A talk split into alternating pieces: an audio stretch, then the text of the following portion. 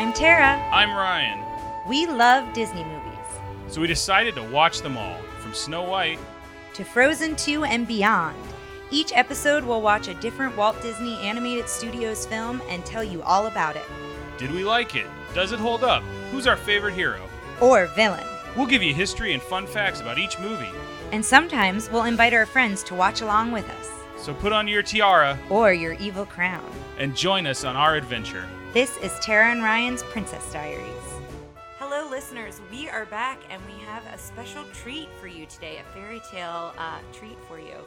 It is a non Disney movie. So, we've been talking a lot about Don Bluth, uh, his animation on Disney films, and then eventually how he started his own company and did. Uh, a group of movies of his own. And so we had a poll on the Facebook page on which Don Bluth movie we should start with, and it was this one. Which I'm very glad it was this one because it's his first big one. It's his one after coming out of Disney. So it seems like a good place to start. And, it it's is The Secret of NIMH. yes, we hadn't said the title Now it's yet. funny because I keep calling it the Rats of NIMH because it's based on a book, Mrs. Frisby and the Rats of NIMH. Yes, and I've got some information on that. I've but- got the actual book oh, right here. cool. And I read most of it Great. and then kind of went, I don't want to read any more of this because Hmm. I think it's so much like the movie for the most part.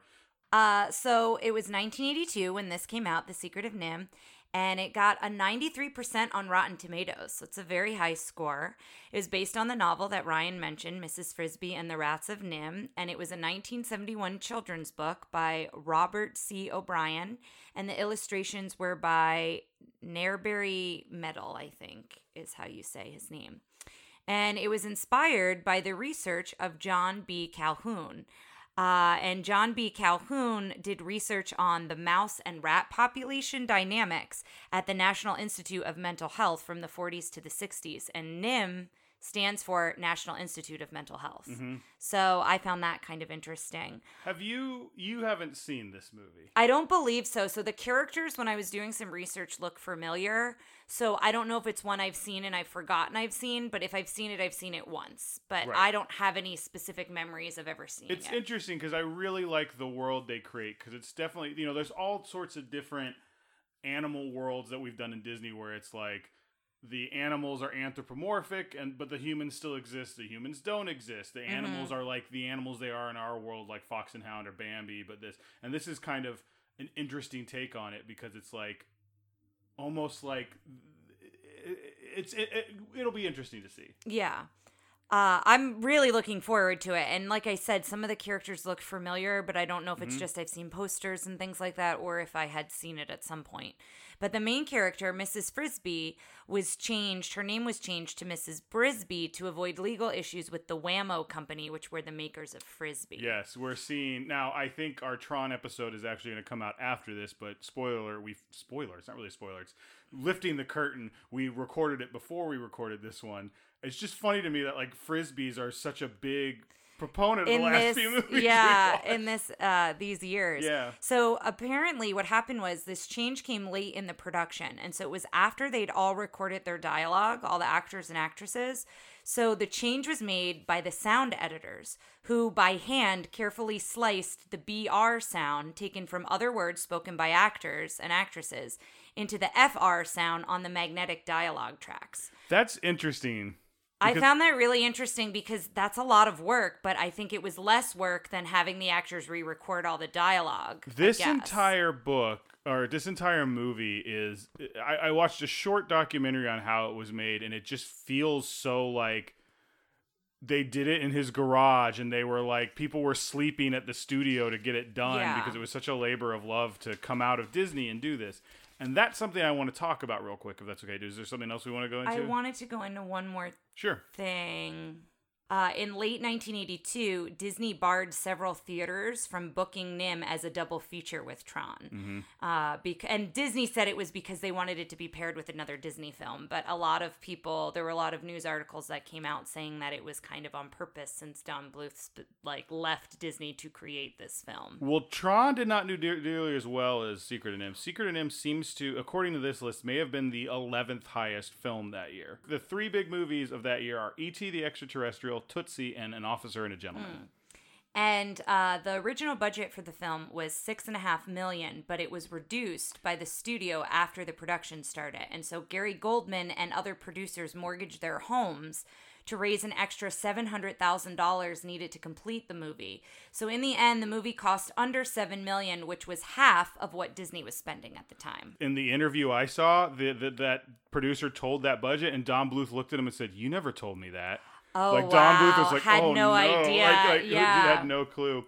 After all, you know, th- this is somebody who went up against Disney. I remember as a kid, like it was like it was Disney and then these movies, and it was kind of the second Yeah. tier, and that's just a huge thing. So that's part of the reason why we're we're talking about him and we're doing this movie. Well, so I want to do very connected with Disney because Yes. he was a Disney animator. yes, Yeah. So he grew up in Utah. Okay. Uh, one of the things he said in his interview is that he didn't read a book till he went to college, cover to cover. Like Oh, he was wow. very illiterate, whatever. But he got a job as an in betweener. He loved Disney movies and he would dream about them a whole way back. And he got a job as an in betweener on Sleeping Beauty when he was 18. And it was like a part time job. But then he left to go do a mission in Argentina and to attend Brigham Young. He was a Mormon, so that's his, Oh, that was his mission trip and everything. And in 1971, he was he came back and he did some part time work again. In 1971, he was a full time hire. Um, so if you think about like the difference between when he started and when he got full time hired, like Disney had changed a lot.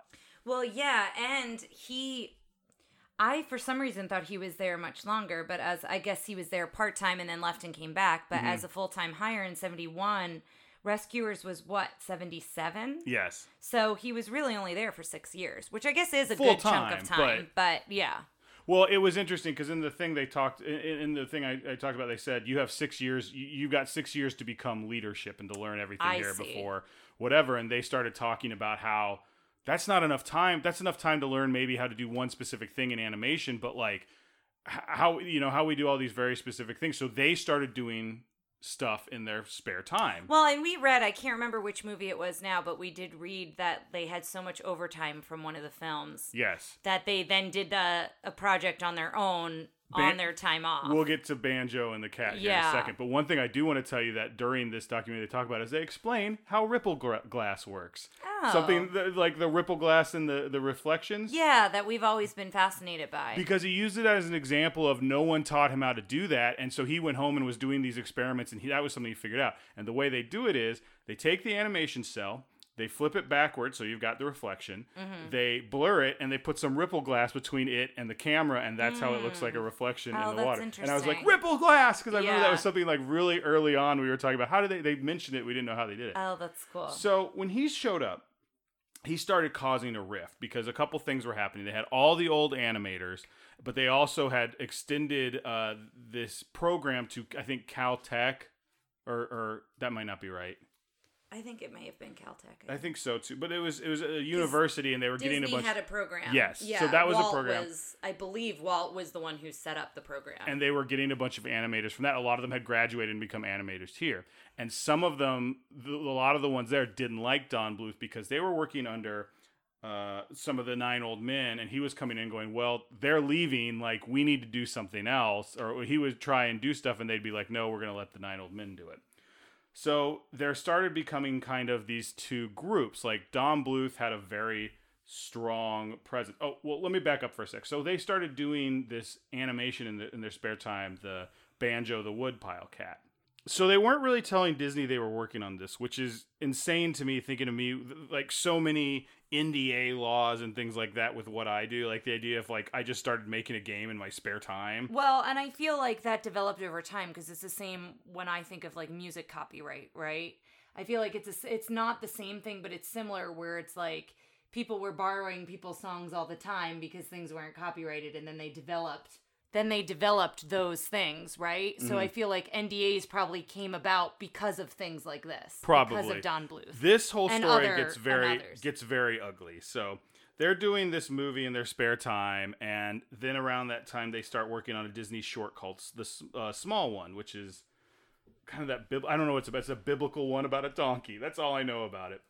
Um, and then uh, Eric Larson, who is one of the nine old men, was supposed to be the director on it. They ended up giving it to Bluth, mostly because of his work on Pete's Dragon.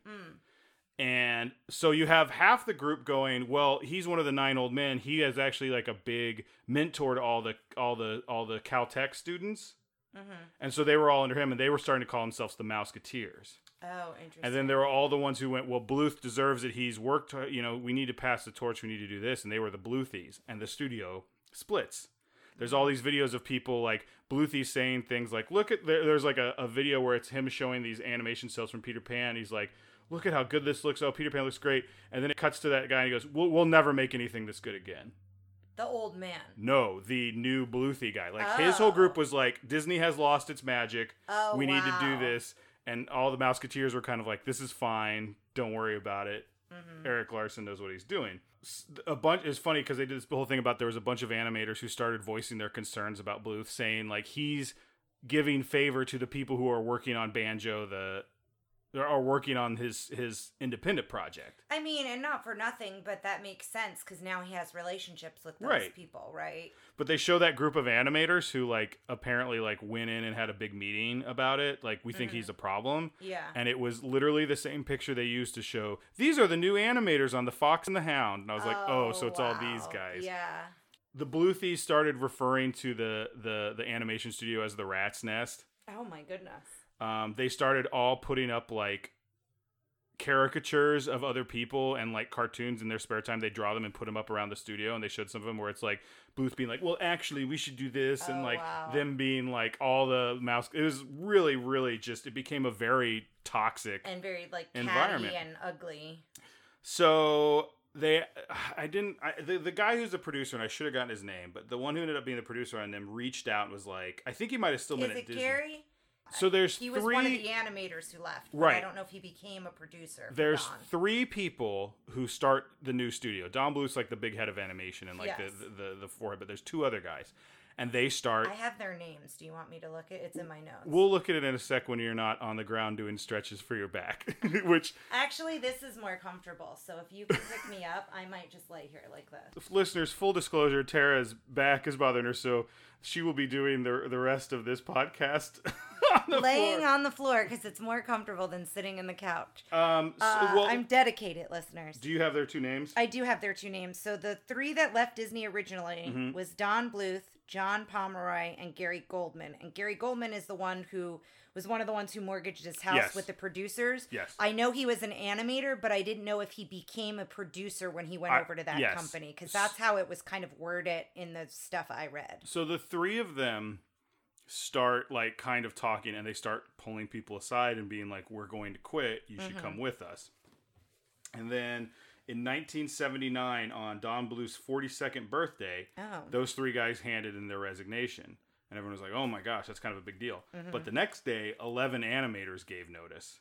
Well, and I read that eventually it was 20 other animators Yeah, that eventually studio left. leave and they're called the Disney defectors. Well, the 11 that, that put them all in the next day, the uh, Ron Miller, who is, I guess, in charge of the studio, goes, You have until noon to get off the premises. Oh, like, he was like, Get out of here. Well, was that that's the case in your industry, right? Where do they have you leave same day I, no, I mean, if people, no, if I mean, you're remember, fired, or if, If you're fired, but if yes. you put in your notice, usually they'll give you two weeks. They'll give you as long as you ask, as long as I mean, I think if they knew you were going to start another studio like immediately, because that's what I'm talking about with NDA and all that. That's the stuff you're not allowed to do. But I, I'm not. It's funny because they the, the the thing I saw kind of made Ron Miller out to be a bad guy, and I'm like, oh, if 11 guys were like, we're leaving to go to this other studio, I'd be like, get out of here now before you start taking things Yeah. with you. Like, well, so the reason I'm asking is because in the senior living industry, I'm not going to say the company I worked for, but I worked for a pretty big company starting out.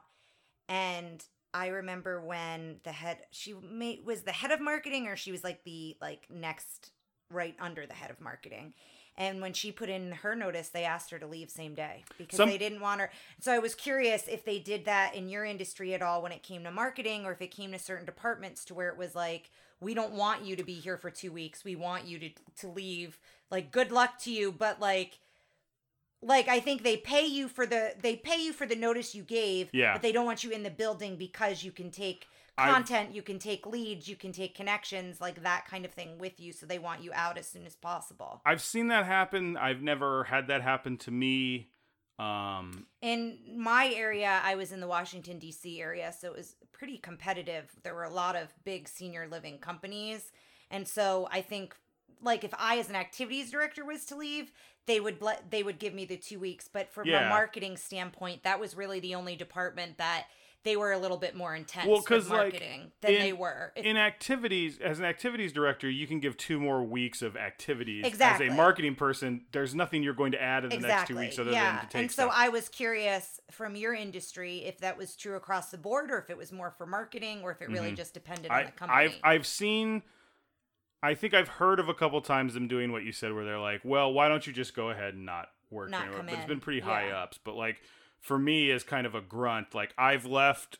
I've given three weeks notice. Yeah. I've given less than two weeks notice because I was like, I gotta get out of here. Yeah, yeah, yeah. I found that interesting. So, okay. So now let's talk about the actual movie we're going to be watching, which is Secret NIMH. I just thought that was important to kind of give that context because it was a big shakeup in the I animation agree. industry. Um, the other thing I wanted to mention about this film, ta- giving some facts of it, at the time of its release, it was the largest non-Disney animated film yeah. to be released. No, which- no question. No question, but I think nowadays, you know, there's so many other companies, but it's interesting to think about back then, it was pretty much Disney and that was it. That was making these big productions, lots of money behind them. You know what I mean? So I just found that interesting to put that in perspective versus today, there's now lots of different companies that compete against one another. And it's interesting because we talked about how some of these movies are falling back under the Disney umbrella with the Fox purchase and everything. Yeah, I don't think Secret of NIMH is one of them, but yeah, Anastasia. is, which is interesting. So, listeners, I have a couple more facts that I wanted to share. Um, one thing to look out for is Evinrude is in the beginning, apparently. The Really? dragonfly. Yeah, I read that um, Mr. Ages chases away the dragonfly at the start of the film, and that was Don Bluth's last Disney film was The Rescuers. Mm. So I think that that maybe was like a nod, like him chasing it away. Well, it's of like, yes. you know, I think there could be something read into that a little bit. well, bit. it's also interesting because he pitched this movie to Disney. Yes. And they said, no, we just did a mouse movie. Well, I also read that they felt it was too dark. They felt the content was too dark and they never thought it would be a commercial success, is what I read. it's a pretty dark film. Like, get ready. well, and that's the other thing I wanted to mention because that goes to the rating. They had hoped for a PG rating because they knew that the content had, they had several intense scenes and it was a maturity. The subject matter was more mature. Mm-hmm. And they were surprised when it was given a G rating. And apparently, the creators felt that the rating may have hurt its success among older audiences. Yes. because I think they wanted older audiences to be going to the movie to going to the theater to see it and because of the G rating I think that maybe turned some hmm. people away which I found interesting. The other thing is supposedly this is Don Bluth's favorite of all of his films which makes sense because it's probably the biggest labor of love because he's leaving a major company he's going out on his own you know what I Yeah. mean like it kind of makes sense that he probably has the strongest connection to this He film wrote what did he he he, He directed wrote- it. He directed it, but he also like wrote the story, did the storyboards himself, designed every character Yeah. himself. He would come in like people would approve his script. He'd be like, he'd come in every two weeks apparently with more pages, and they'd be like, okay, this one's good. Let's keep go. Let's Mm. we're gonna hand those out, and every we'll keep going. Um, yeah, like this was definitely all him start to finish. So I think this is a really good one to pick. Good job, Facebook page. Yeah. Uh, the other things I had mentioned here was the use of multi-plane cameras. Came they Hmm. did a lot of that for scenes requiring depth. So those were used again. I feel like Disney was shying away from that, and he brought it kind of back in with this film. Well, he his when they left, Don Bluth said, "I'm resigning in the name of Walt Disney." Like Mm. he thought he was continuing that Sleeping Beauty that type legacy, era. yeah. There's a great picture I have that I'm going to post that, that that it's a picture of Don Bluth and it's something he did I guess for like a production a promotional thing and it's him, and it's a it's a pile. You'll see when you see this when we post it, uh, listeners. But it's a pile maybe about six seven inches high of papers, and it says two minutes Saturday morning cartoon animation. And then it's Don Bluth, and then there's a picture, uh, uh, another pile that comes up to his eyeballs, and he says two minutes classical animation for Oh movies. wow, that's and it's great. just kind of like him it's a great comparing that. visual way to show that. They showed it for like a second in the thing, and I was like, I gotta find this Yeah. picture, and I did find it. The other thing I wanted to mention here, and then I think we can dive into it unless you have anything else, is apparently there are more than 600 colors used in the film. And Mr. Ages, the character himself, has 26 colors. Wow. So I just found that really interesting that you talking about him resigning in the name of Walt Disney and going back to that Sleeping Beauty way of doing things. I think this film he he brought a lot of that back and I find it interesting that he did it on a budget that was half of what Disney was Yeah. doing things on. So to me that's really fascinating. So this one obviously not on Disney Plus, guys. I think we're gonna check it out on Amazon Prime. Um, you know, we try to do most things so that if you have the Disney Plus, you can watch along. But uh, you know, maybe maybe some of you actually have this one in the old clamshell. yeah, we'd love to know. Feel free to post it if this is one that you owned growing up or one that you still own. Yep. So uh, yeah, we'll uh, take it out and put it in the VCR, guys. All right, we'll see you on the other side, listeners.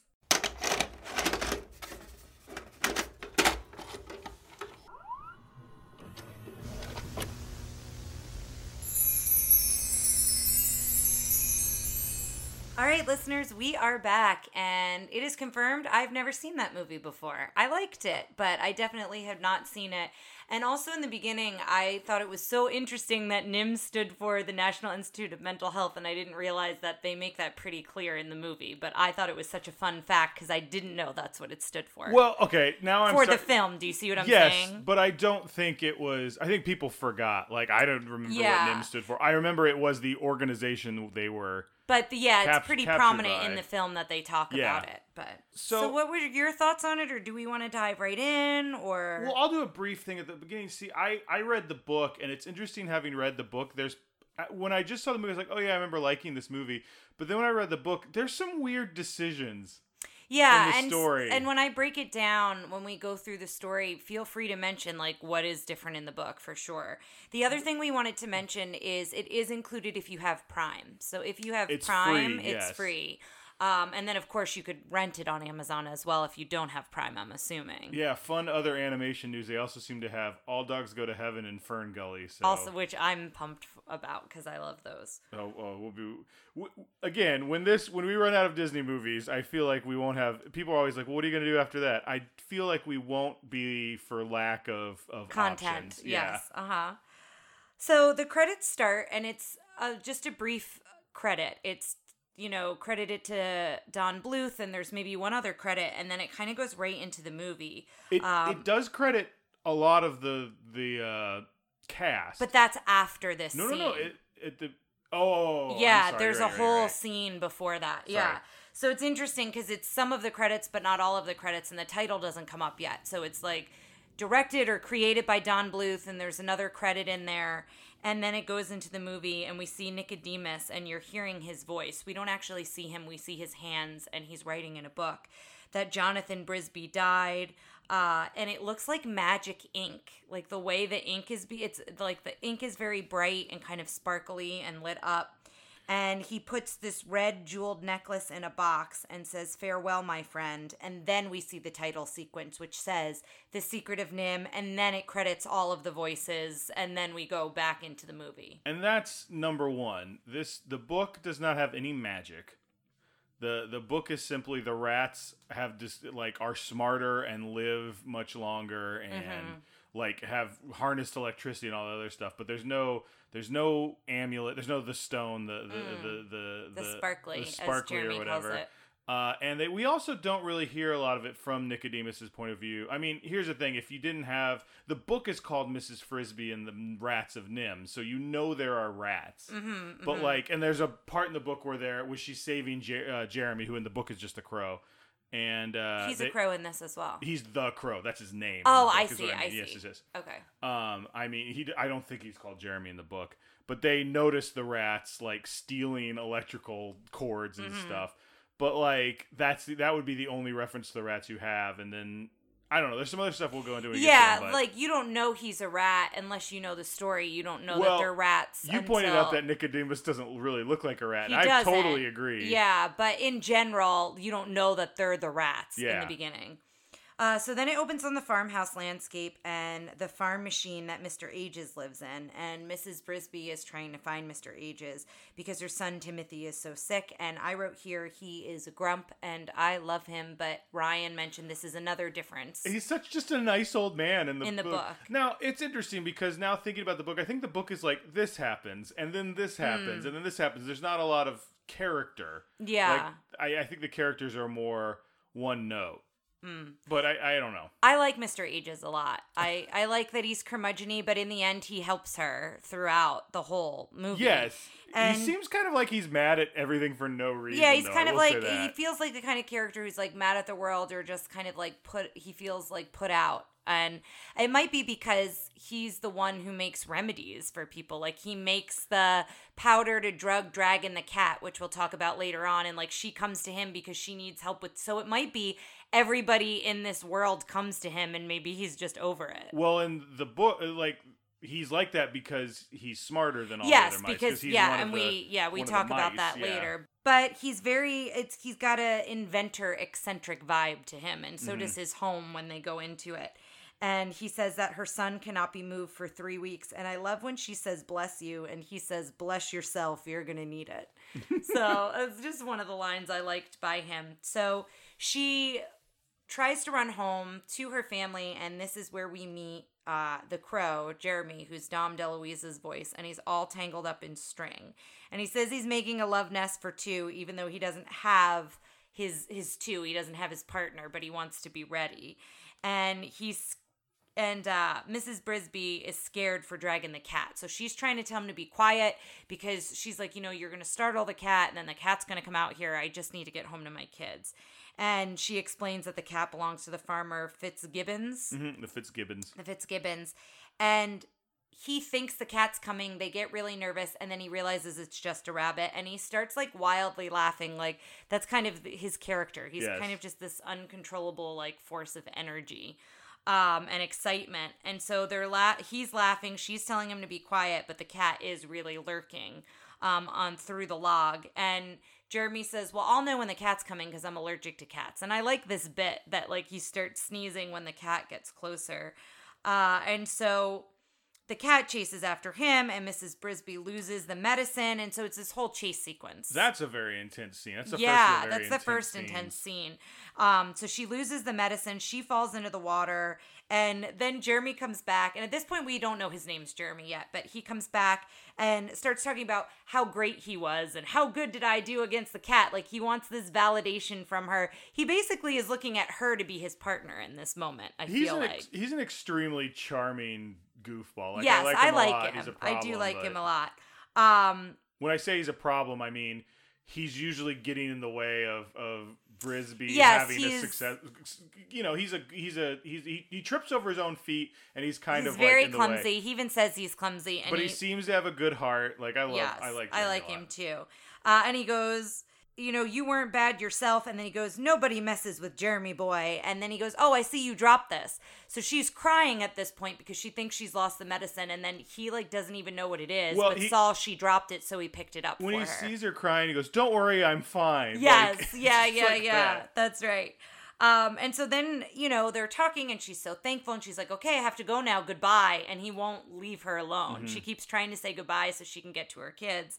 And he wants her to teach him how to behave and, and how he can get a mate. And so he winds up following her home, um, at least part of the way. And he offers to take her home and she's afraid of heights. She doesn't want to fly. Uh, and so he kind of like walks with her part of the way. And then we meet her children, the three mice, uh, and Auntie Shrew, who I kind of liked. I mean, she's another curmudgeony, wild. She's definitely put upon because she makes a specific line that's like, I don't know why I'm in charge of telling everybody. Right.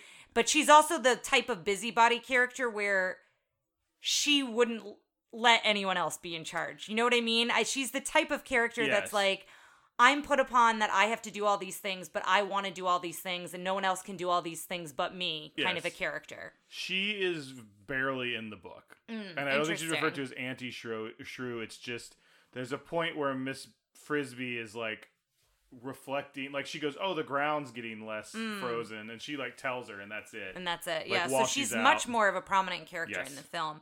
And so Auntie Shrew is looking for Miss Brisby to tell her this information, to tell her about the ground thawing.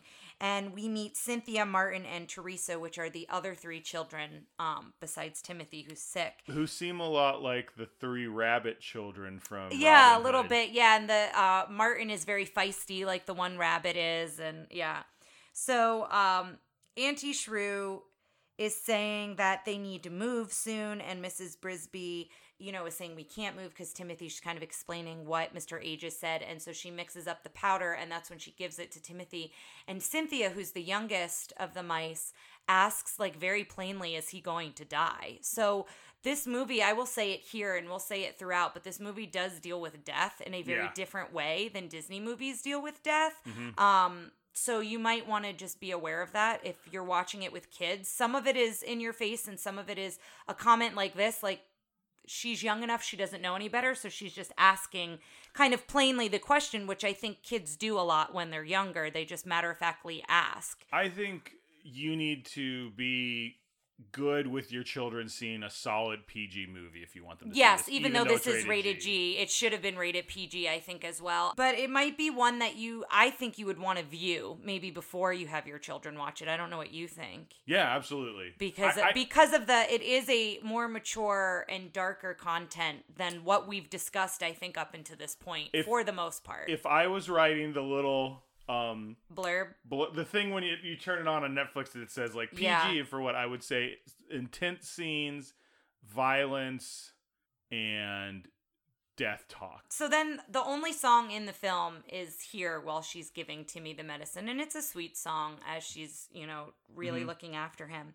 And then we cut to the farmer house, and this is where we see the rope go down the window and we just see the rats. Oh no no no that's a, that's an extension cord. Yes, but I will say to a person who's never seen it, Yeah. I didn't really connect that that till later when I find yeah, out yeah. that they're stealing electric from the farmer. To me, it just looked like they were escaping from the house, Uh-huh. like they were going down a rope. But it is an extension cord. They're stealing electricity from the farmer. So um, all the la- rats they leave the house. They go into the rose bush, and the rose bush starts glowing all the colors because of the electricity. I will say that wasn't very clear to me. I thought the rats were magical, and that's why the colors were. That's what I'm up. saying is it's like So it wasn't very clear to me that it was electricity in that moment because again, I didn't know the story. At that point, you don't know that the rats have become smarter and all of these things. There's a lot of artistic embellishment in what simply stealing electricity can do. Yeah.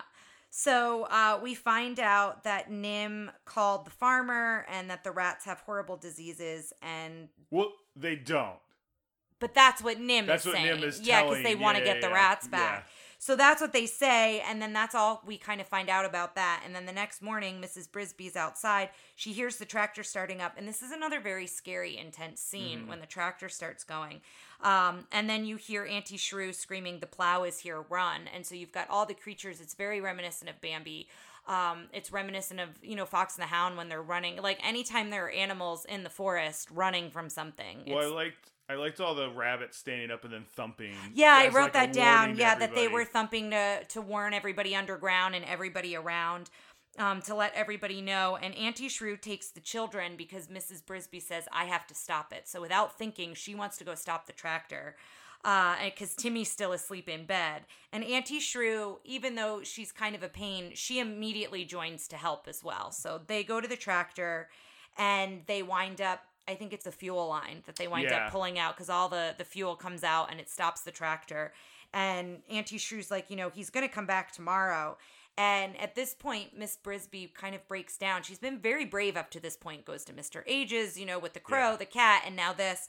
And she kind of breaks down and starts crying, saying, I wish Jonathan was here. And very matter of factly, Auntie Shrew's like, well, he's not here, so we have to think of something. She's very tough love, and there's a lot of the. There's yeah, a lot of and I think. Oh, go ahead. I was gonna say there's a lot of moments in this where I'm like, ugh, this character. But right here, I was like, good for you, because she's like, he's not here. You have like this is what we yeah no with. i think i think she's that character for a lot of us we have that friend or that family member who kind of like gives it to us straight and i think she is that character like she doesn't sugarcoat anything for the kids or for mrs brisby Mhm. um and so then is it who tells her the great owl will know what to do? Is that Auntie Shrew? Auntie Shrew just yeah. Auntie Shrew. I didn't have it written down, but So- Auntie Shrew essentially says you need to go to the great owl. He'll know what to do In- for help. in the book, here's the sequence of events. She meets the crow. She meets Jeremy. Mm-hmm. We'll just call him Jeremy.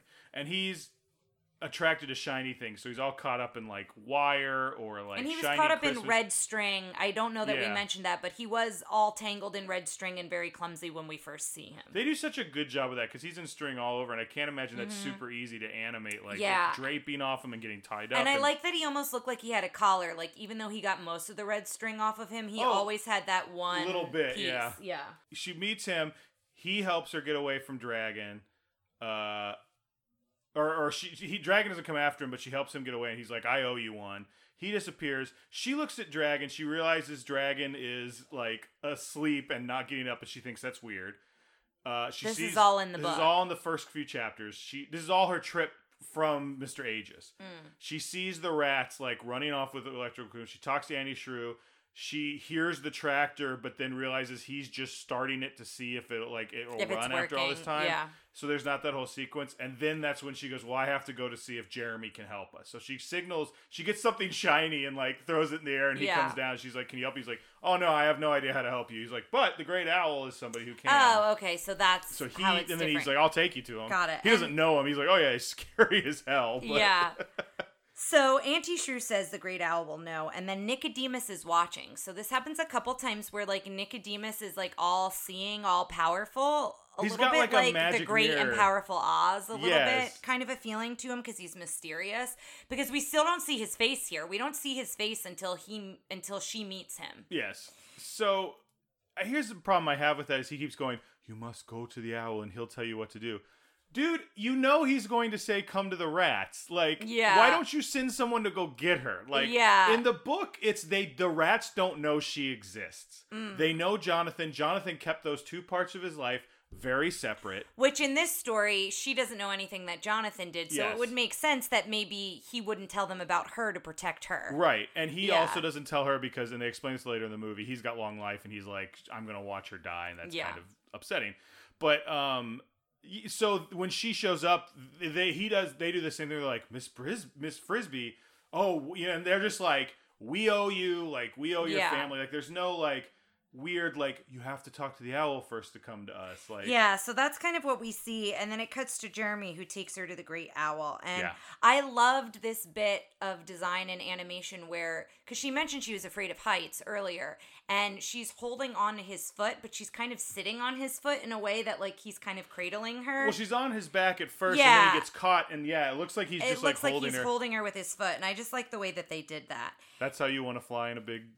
uh Yeah, because I feel like you feel safer that way. I don't know.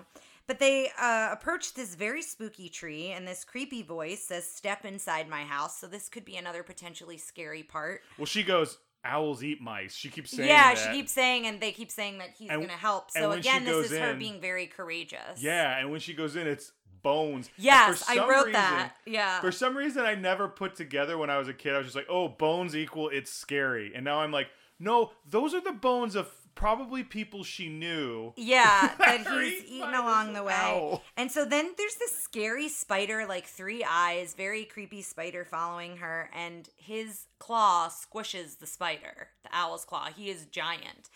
And I will say that scale is done really well in this film. Because he's play- way bigger than Jeremy. yeah, he's way bigger than Jeremy, and like the scale of the humans, I think I think it's all proportional. I think they did a really good job with that. Um, and he's huge. He's scary. He's got cobwebs all over him. His eyes are glowing and super bright. And Did you miss the part when he starts off and his head's upside down and then he like slow? I think you were writing notes. I might have been writing So something his, so down. when she they, they he steps on it and they pan up to his head. His head is 180 degrees oh, and upside down, and he goes. it. That's even And I was creepier. like, and I kept kind of trying to look at you to yeah, be like, I missed that. we may have to go back and watch it after that. But That's I remember that very distinctly as a kid being like, yeah yeah it's very scary um and so the owl knows her husband's name and she has no idea why everyone knows Yeah. jonathan's name and he says you need to go to the rats in the rose bush and ask for nicodemus to move your house and Mm-hmm. to move it to the lee of the stone, to the other side of the stone where it'll be safe. Yes. And so then we go back to the farmhouse. It's the next day, and Jeremy's in the laundry. So the farmer's wife is like hanging up the laundry, and similar to how uh, Lucifer and Cinderella Yes. is in like the sleeve of a blouse, Jeremy's in it, but he's even less elegant than Lucifer was. Lucifer kind of looked like a snake in it. Jeremy is all sorts of clumsy and weird in it, and it's funny. But he thinks he's in disguise, and he she's trying to get into the rose bush. She's trying to find the door, and he's like, "I'll keep lookout." And she's like, "Could you just be quiet? Like you're Yeah. gonna wake the cat is asleep." And that's when the farmer's wife says, "This is the laziest cat and the sleepiest cat we've ever had." And we find out later it's because the mice and the rats have been drugging Dragon, so he'll stay asleep and not chase them. So this whole like back and forth with Jeremy in this blouse, um, and she then smooth talks Jeremy, and I love this part where she's you like, loved "Someone." this scene so much. I did. Yes. Someone strong should be looking after the children. And she like puts her hands under her chin and she blinks her eyes and that that's not Mrs. Brisby. Yes. But she's using the moment to be like if I can make it look like Jeremy is being like the strong man and is like protective of my family, you know, then he'll leave me alone and hopefully he will do some good with my family. Now, was there any particular reason you found the scene amusing? uh I mean, usually it's a trope, but I just like the way they did it here. But I are you saying because of our relationship Yes, when I need when- you to like lift something? Uh, And I especially and- now with my back. And I say, "What do you need?" And A you big, say, strong man. "Thank you." anyway, So she goes into she, the rose bush. yeah, bu- she's but she rose specifically don't know why the rose bush. Uh, she specifically tells Jeremy, "Do not tell the children where I am." And spoiler, a little bit later, that's like the first thing I thought that was gonna like come back. yeah, it didn't but it didn't anywhere. because he immediately tells them. But it doesn't go anywhere. I thought maybe they were gonna come try to find her and they were gonna be in trouble, but that actually goes nowhere.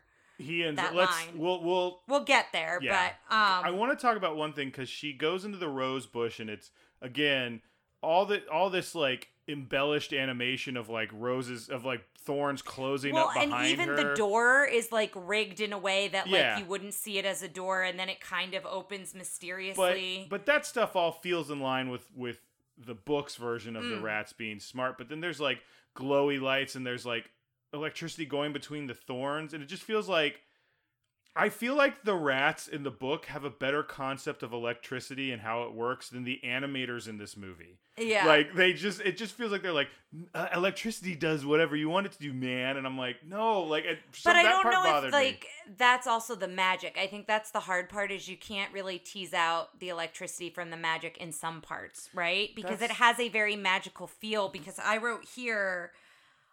It's dark and glowing and scary, but then all of a sudden it's bright and colorful. Then all of a sudden it's like she's in a whole nother world. right. Um, And, that's another thing. That rose bush feels way bigger on the inside yeah, than it yeah. should It's be. like a TARDIS. Yeah. Yes, good reference. Thank you.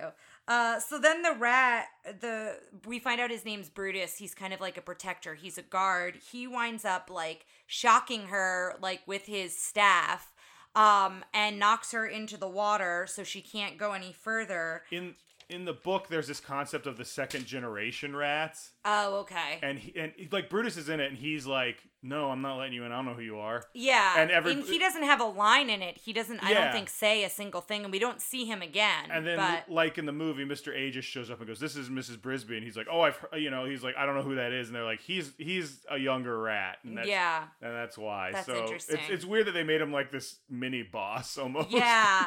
And so that's when Mr. Ages appears and he's got a cast on his foot and we find out later what happens, but as of right now we don't know.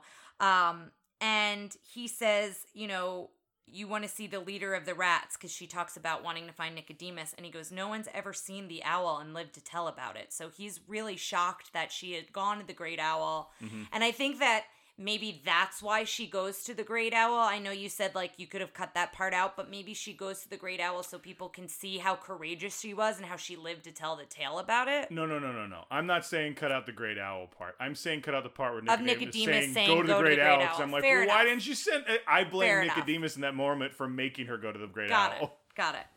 So then Mr. Ages takes her to Nicodemus, and on the way they meet Jonathan and. Just Justin. Oh, sorry, sorry. Then my notes are wrong. That's not right. Jonathan's her husband. Yes. So takes her to Nicodemus. It's a lot of and- J's in this one.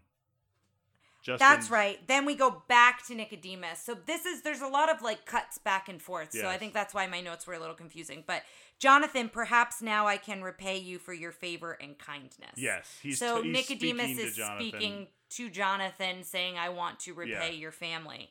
And then Jenner, uh, Justin. no, then I have Jenner can't Oh, find yeah, the yeah, yeah. amulet. So Nicodemus is also saying Jenner can't get his hands on the amulet. But we never really go into why, I guess because he would get the extra power that she gets at the end. Yeah, which they, They, never, go into that. So yeah, so at the same time he's talking to Jonathan, he's saying how Jennifer Jenner can't get the amulet. So real quick about Jenner in the book. Okay. In the book, they talk, and they'll get into this a little bit more in the movie about the plan about how they're going to go off the, they're going to go subs- live on their own. Mm-hmm. and Jenner's against it in the book. But Jenner doesn't appear in the book. Jenner is just like a week before he has taken a group of la- rats and they've left. Oh, okay. And they've been like, we don't want this plan. Like, we're fine. And they go into the city and they, you find out that like, when there's that call to NIMH later and she's like, oh yeah, you can come take care of the rats. Mhm. They say, we actually found a nest in a hardware store and they're very hard to get rid of. And it's the idea that when Jenner, they went to the hardware store, like they, like NIMH found them. And so Oh. That's how like they knew to I come see. to the, they, I don't know if they like got the information, but it was more of they figured out for some reason that where, where they're coming from. So I will say this part it makes sense when you're watching it, but it's a little confusing to tell because of the back and forth. Yes. But again, like the amulet never it never like fully connects within the story, I I would say. No, that that's part of my problem with the magic is it's like yeah. we need we wanted a more exciting ending, so we had this magic thing happen. Yeah, which like, is okay. fine if you could have connected a few other loose ends, I think, story wise. So then it goes back to Mr. Ages with Miss Brisby, and he says, You have to swear secrecy. Like, you cannot tell of what you see here. And then they meet Justin. And Justin is the captain of the guard, and he's one of the rats. And, um, you know, we've been stealing electricity for four years from the farmer. And so, you know, Nicodemus doesn't want us to do that anymore. It's wrong to steal, and we, you know, we want to live on our own. So I loved this other part. I thought this was really creative. They go in a lantern that is above ground, and then they go under the water in the lantern as like an elevator, and then something happens and then all the water goes out. It's just a it's a really cool again of like Yeah. world building of how they've created their their world and it's so secretive to get Mm-hmm. to this part. Like she would have never gotten here without Mr. Ages, right? Yes. Because of how secretive it is. And I so- I like Justin a lot. I thought he had. a lot I of, do too. I thought he had a lot of Robin Hood energy. yeah, I like Justin a lot as He's well. very charming, and he's. It almost felt like they were gonna have a thing. Uh, Yeah, I thought so. In the beginning, it did. She seemed a little swooned by him in the beginning, and he seemed a little swooned by her as well. It was mutual, and then they kind of evened that out a little yeah, bit. Yeah, I but- mean, I think it's. I think that's Justin. I think every female, like in the book, there's a there's a, a girl like a second generation rat who's really into Justin, and that's like Mm. a, a subplot. But yeah, I think that's the idea. Is Justin is kind of a a ladies' man in a little bit of a way, or just so charming. Everyone's and like, they don't "Oh." play that too up too much here, but it sounds like they do more in the book. Um, so they're arriving to a meeting that's being held to discuss are they going to go ahead with Nicodemus's plan to leave? And Jenner, this is where we overhear Jenner wanting to take on the humans. He wants to fight the humans. He wants to stay put. He doesn't understand why they need to leave. I have an interesting fact about Jenner. Sure. his the, the so Dom DeLuise apparently when he recorded Jeremy he had the first time he had so many notes he just kind of went off and did it that he informed the character. Mm-hmm.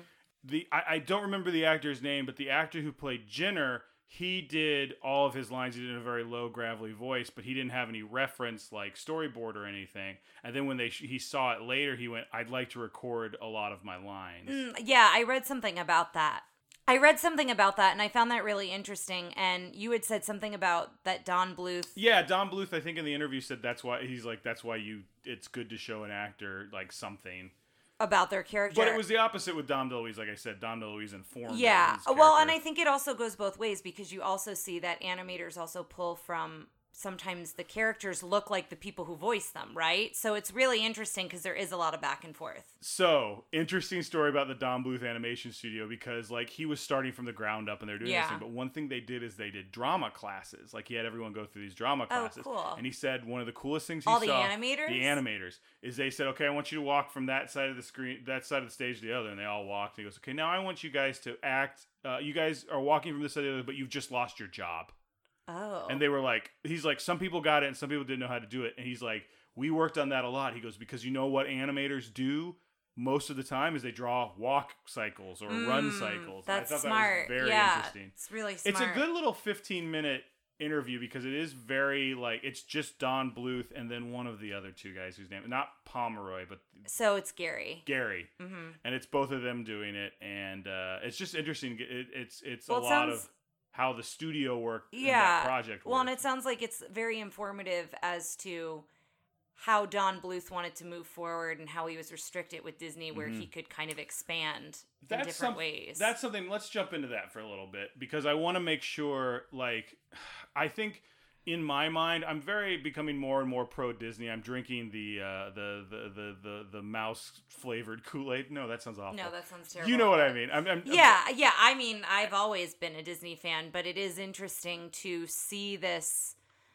Well, what I'm other side of things. Yes. What I'm saying is, I want to make sure. While in previously, I may have made it seem like Don Bluth was coming in and shaking things up. and was like, "I'm out of here." I I think uh, there's also definitely a side to be said that he wasn't getting his creative. Like he came to them many times and said, "We creatively yeah, this, I mean, this," even and this whole story was shot down, Yes. and and they didn't want to do it. And I think, you know, I think that happens in any um, industry, you know, especially in creative arts, where sometimes people who are being creative, if Mhm. they feel that their creativity is being stifled. Sti- thank you. I was looking for the word. Being stifled in some way, sometimes they do need to start, not start over, but start new. Mm-hmm. And whether that's creating their own company or their own business or going somewhere else where there's a different vision, I think we are both in the creative arts field in some way and connected to it.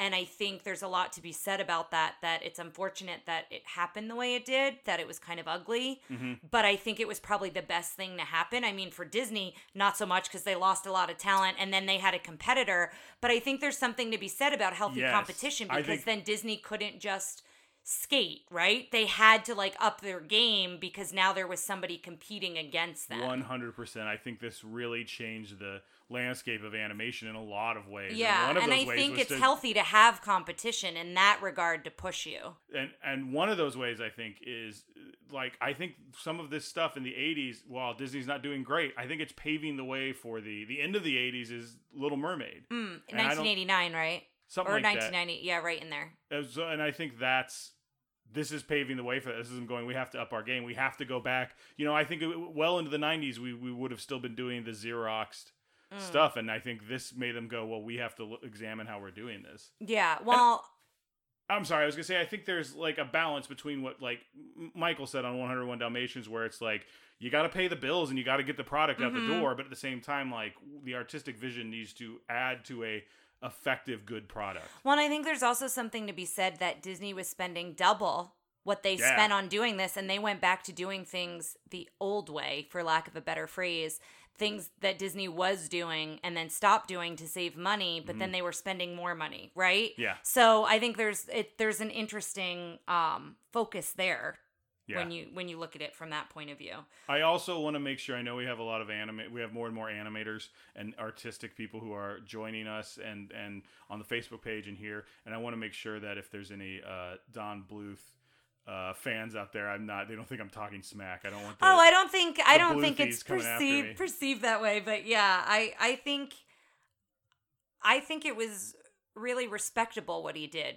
You know, even though it may have not been done in the best way, but it may have been the only way, right? We don't we weren't there. I feel like a lot of times when um people have creative differences and they separate, you know, it's always sometimes the stories paint it one way, right? And Yeah, yeah, yeah. described one way. And so I think you know, I think he had to do that to advance his career, and obviously he made the right choice, Mhm. right?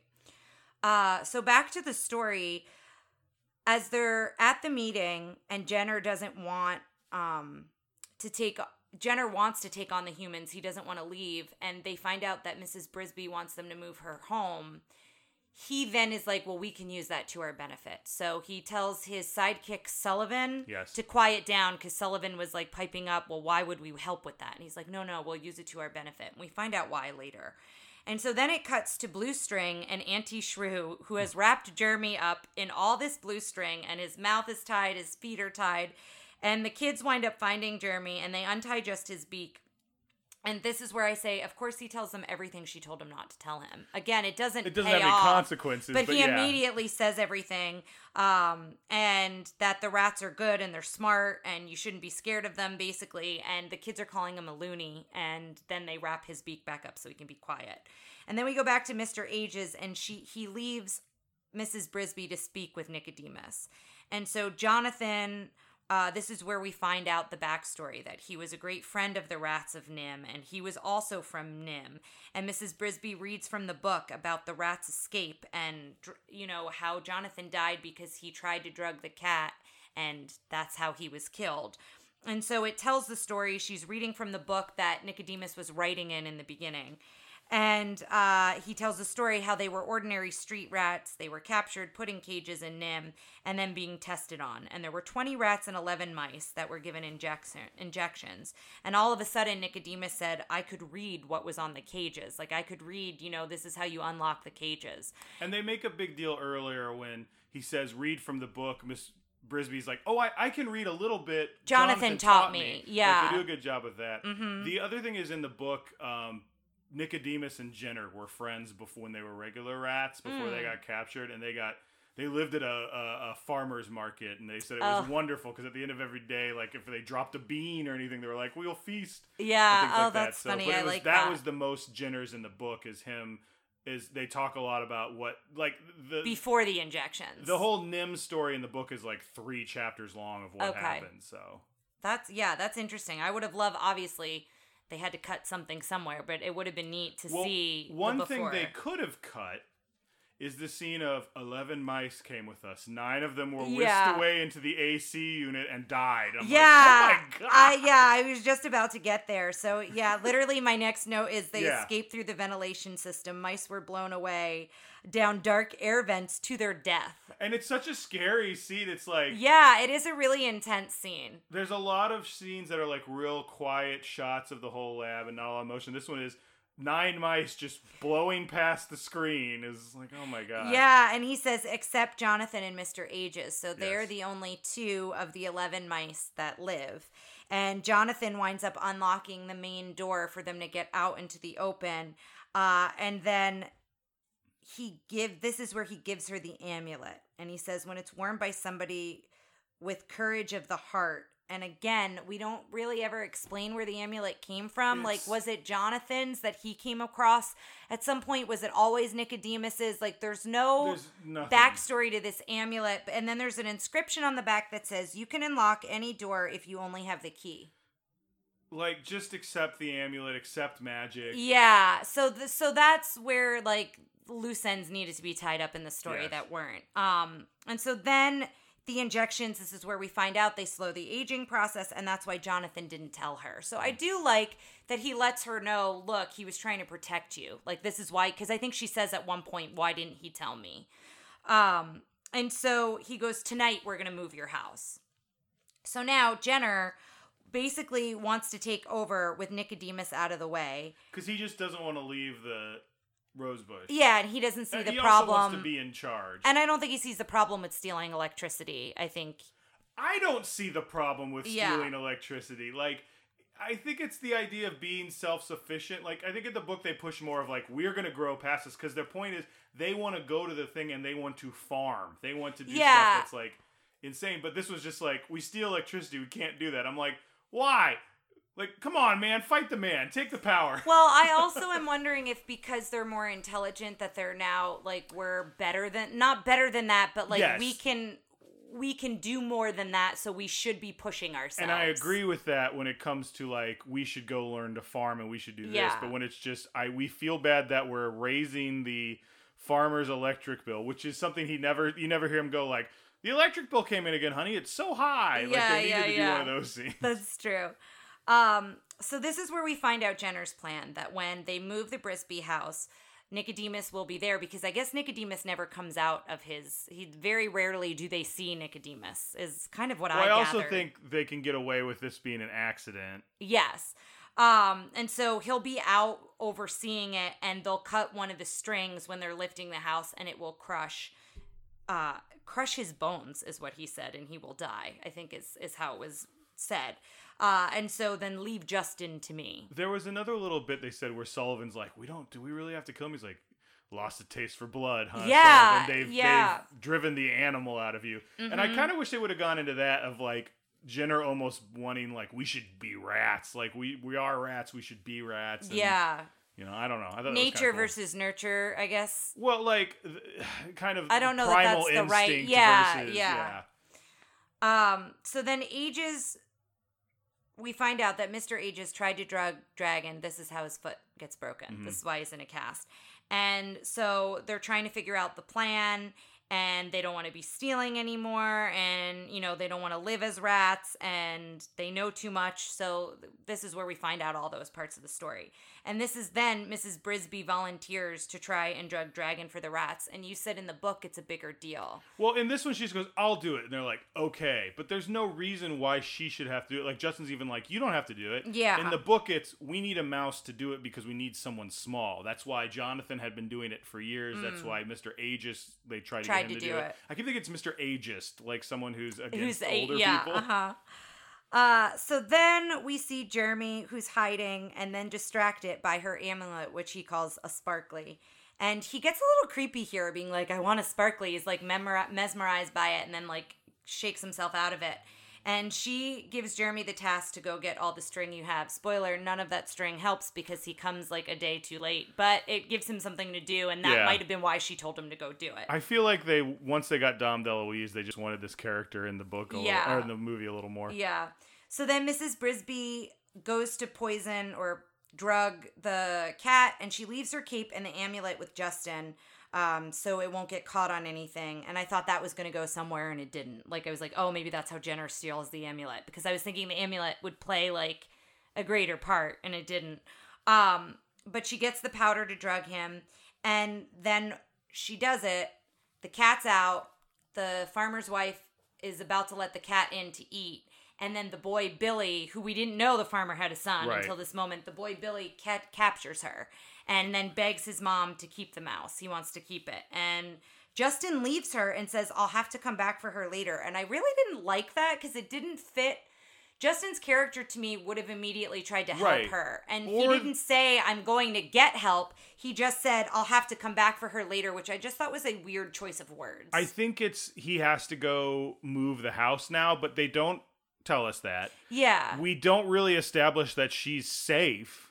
Yeah. Like I think if in maybe that they, moment, yeah, we I think don't if know. if they'd been like, well, we'll put her in this cage and we'll deal with it in the morning. but we if don't he was know like, that. I have to go. Like that's the thing is he just goes, well, see you later. yeah and so that was the one moment where it was like oh like i had a, a pretty strong reaction to that also because i didn't feel that character would, Would do have done that, yeah. yeah uh, because he was very protective of her up to this point so then we go back to auntie shrew who's watching the children and i think she's bathing them bubbles No, I think she was doing laundry. or looked like. laundry yeah Which again, it's hard for me to to see that the rats are so much more intelligent than everyone else. Where everyone else like does things like laundry and like Yeah. has clothes. Like it, you know what I'm saying? yeah uh, it seems like they're advanced and maybe it's jonathan maybe You're already starting from a animals that are more advanced than we know animals to be. So then to Yes. have like another step above that is hard to. But my question is, was Jonathan's influences why they're more advanced? Uh, well, I don't know. Did he infect the shrew? I guess when they show all the other ants- Yeah, animals in the they field, none show of them have clothes. yeah, and if they, sh- yeah, I don't know. Good it's an interesting Tara. thing to think about. Um, so she says she's scared of the rats and she doesn't like the rats. So Auntie Shrew's kind of talking about this, and then we go to the farmer's house, and NIMH this is where we see that Mrs. Brisby was kept as a pet, but in a bird cage. So the boy kept her in this bird cage, and she overhears that the farmer's on the phone with NIMH, and he goes, "Oh yeah, I don't care what you do with them. I'd love to get them out of here. You can bulldoze the rats, like bulldoze the rose bush, whatever." She finds out they're coming in the morning, so now she's like desperate to get to her kids, desperate to get to them to tell them like the plan of NIMH. So she's trying to escape this bird cage. Um, and I do think it's really smart how she gets out the water tray. Um, she tries to like fiddle with the the lock and can't do it, and the water tray comes like under the the cage and over, and eventually that's how she gets out. Let's talk real quick about the legitimate blood that's in this scene, though. This is when we. Oh yeah, where she gets cut. Yeah, this is Yeah. the first of then many scenes of of blood. And it's just red paint, so it. I mean, it. But just, I want parents to know, like, there's blood in this yeah, movie. her arm gets cut and she soaks it, and that one I think is the least intense compared to what's coming Right, soon. right, right. But yeah, no, it's a good point to make. So then we cut to the rats moving the house, but With amazing machinery, like that, like well, do we think that that was a farmer's machine that they used? That's what I thought. I didn't think they made it from nothing. I thought. Oh, they I think they made it from parts of other things, but Yeah. still, like that's like again, that's a level that I was. I'm like, oh my goodness, like Mm. you know, the fact that they're just using levers and pulleys and stuff feels like a big deal, but they just set that all up in time, and the farmer never sees that. Come on, Yeah, well, 'cause I guess it's the middle of the night. He's asleep. they clean that all up in time. Oh, that's you a good got it. point. Like, Yeah. I this That's true. farmer's the dumbest farmer. Possibly, yeah. So they have no idea what's happening. Mrs. Brisby's trying to escape. Jenner's at the rope, uh, and you know he wants Sullivan to cut the rope, and Sullivan won't do it, and Jenner winds up doing it. And then the house falls, and the candle, like at one point, the the whole house is on fire because the candle gets knocked over, but then.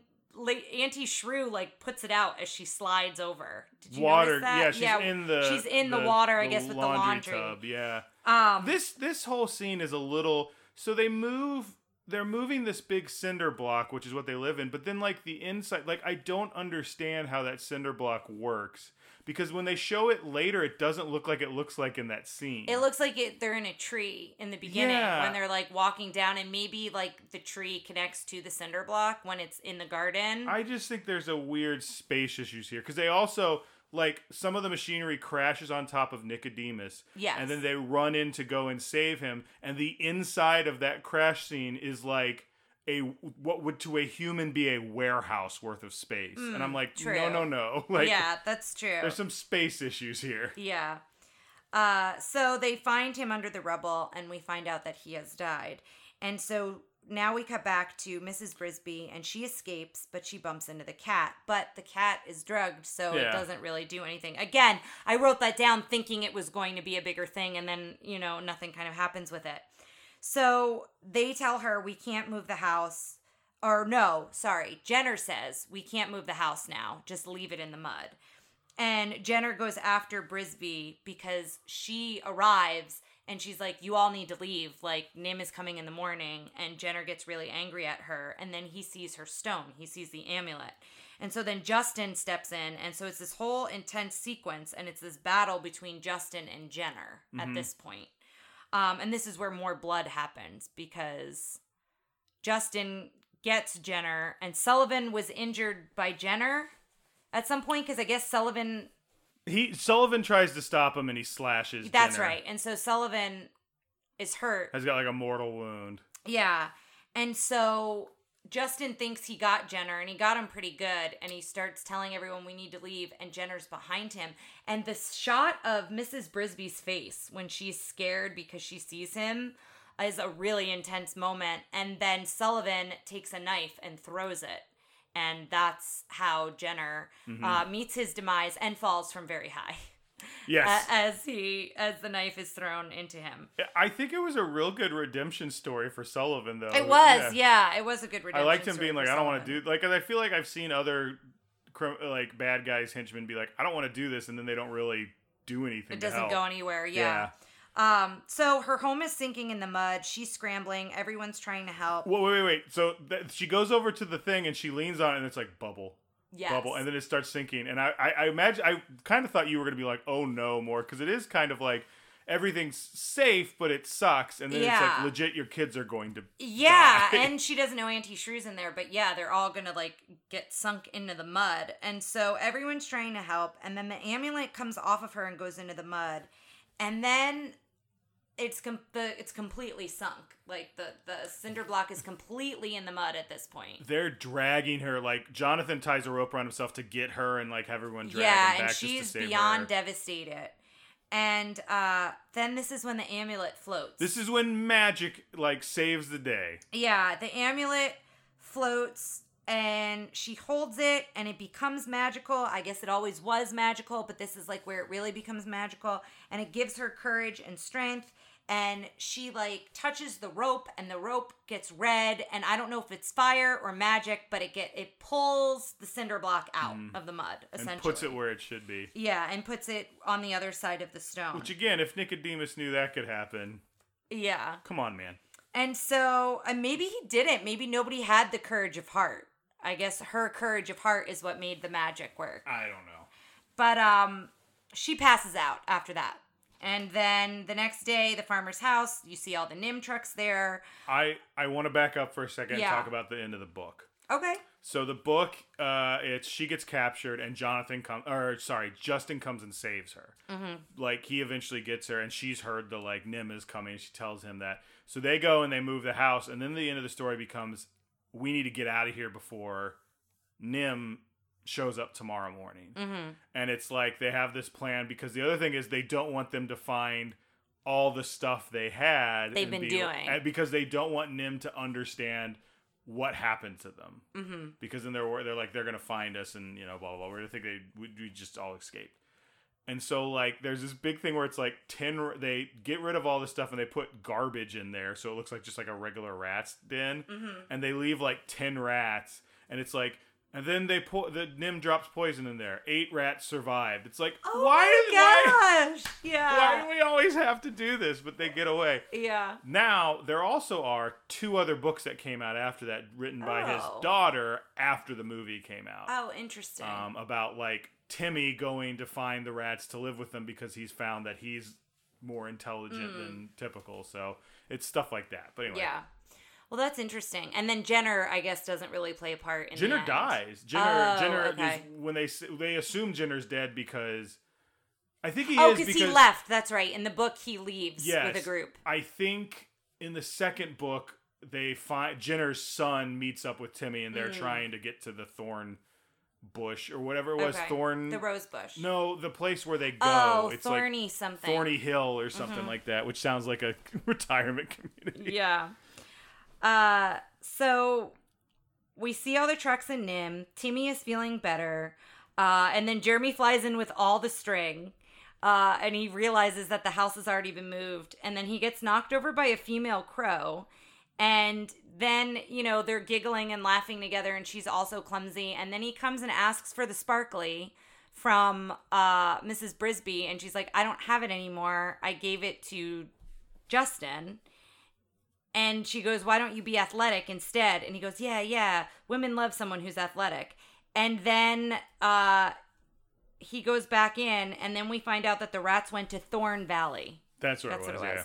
Thorn Valley, and then the crows fly away, attached in string into the sunset. So it's kind of a very quick wrap up ending. so uh, Mrs. Miss Miss Right as she was billed in the in the in it um, the the Lady Crow is Mm-hmm. Edie McClurg, who was um, the secretary of the principal in uh, Ferris Bueller. Oh, You, okay. like you know her as Yeah, as, yeah, yeah. Every time you see her, I think you go, "Oh, it's that lady." But Mhm. yeah. Um, so let's do our questions. First off, how was the princess? Which I kept thinking about wanting to talk about, but we never really did.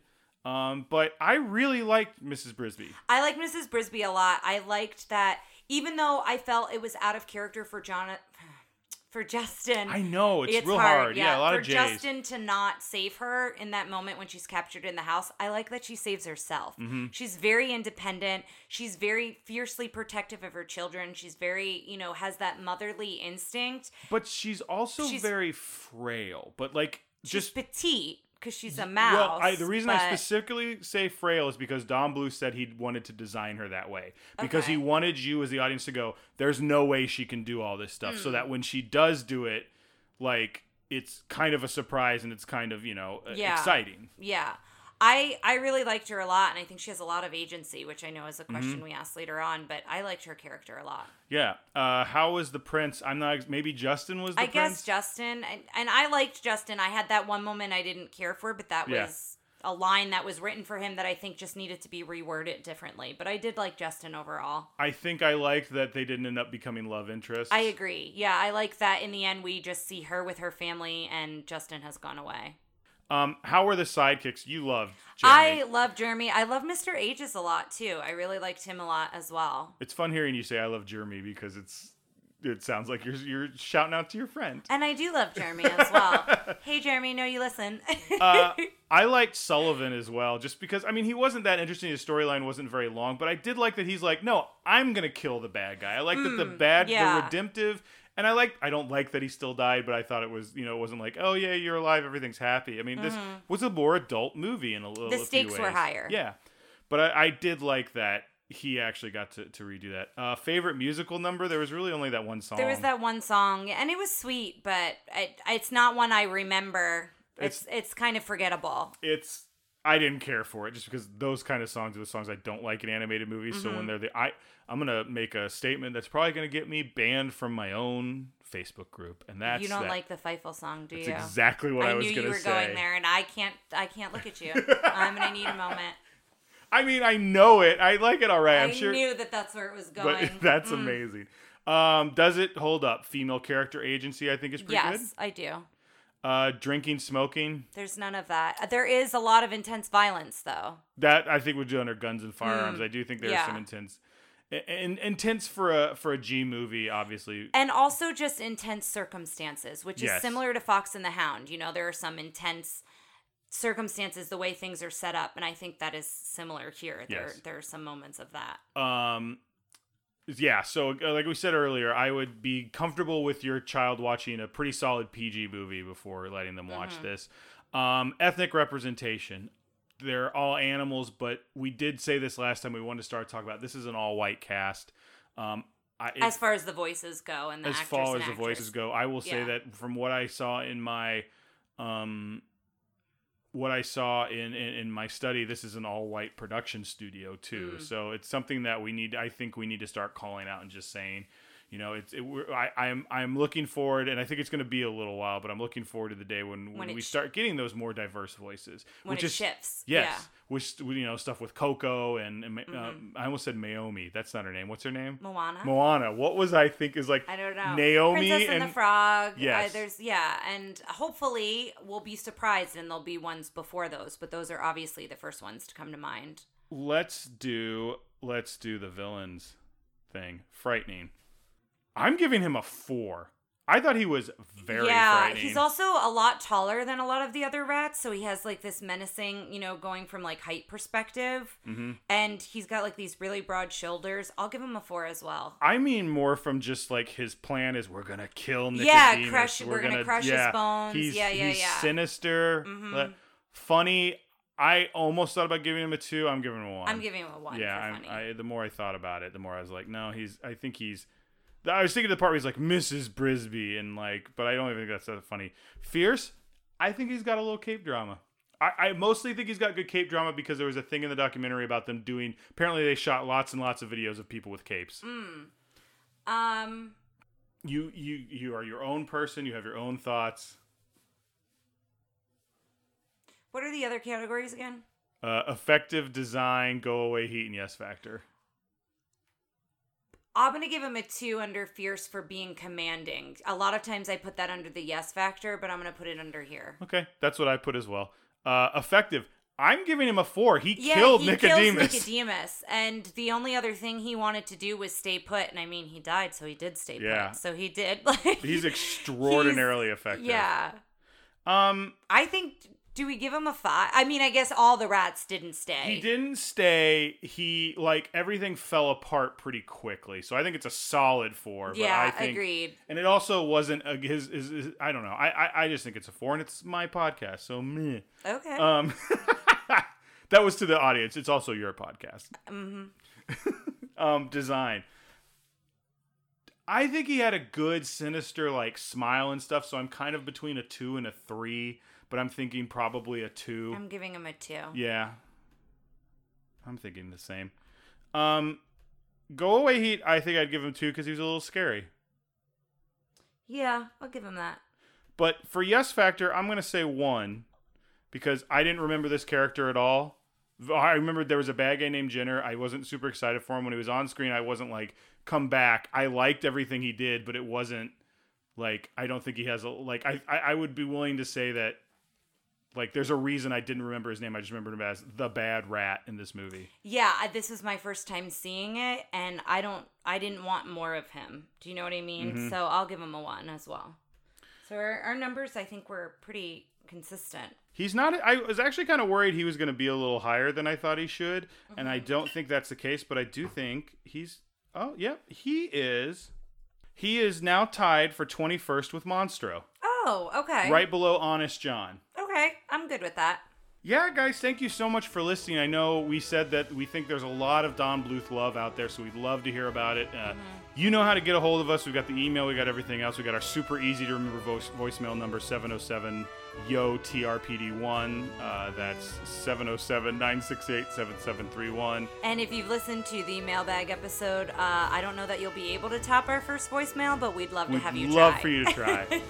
um, so let us so shoot. Let's have some Don Bluth love. Let's have some different thoughts on that. Um, our next uh, movie will be The Black Cauldron with a very special guest. Anything else you want to add before we go? I think that's it, and I'm also looking forward to doing more Don Bluth films. So we may incorporate more, we may wait, but I think uh, it was. I- I'm glad we paid tribute to him. okay, guys, we'll see you next time. All right, take care. Thanks for listening to Tara and Ryan's Princess Diaries. If you want to tell us your favorite Disney villain and why it's Gaston, send us an email at trprincessdiaries at gmail.com. Or you can send a tweet about how great Maleficent is to at TRP Diaries. Check out our Facebook group by searching for Tara and Ryan's Princess Diaries. Tara and Ryan's Princess Diaries are available on iTunes, Stitcher, Spotify, Overcast, and many more. Wherever you hear us, please be our knight in shining armor and give us a five star review. Thanks again, and until next time, remember to always live happily ever after.